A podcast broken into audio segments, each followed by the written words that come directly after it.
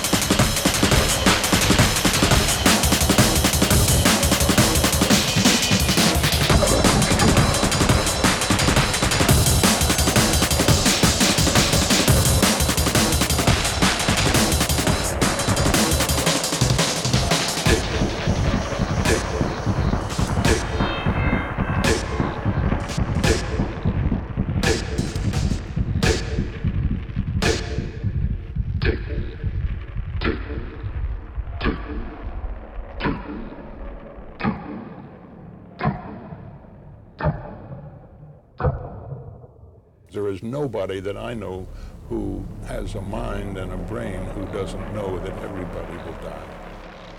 I can guarantee that 100%. You will die.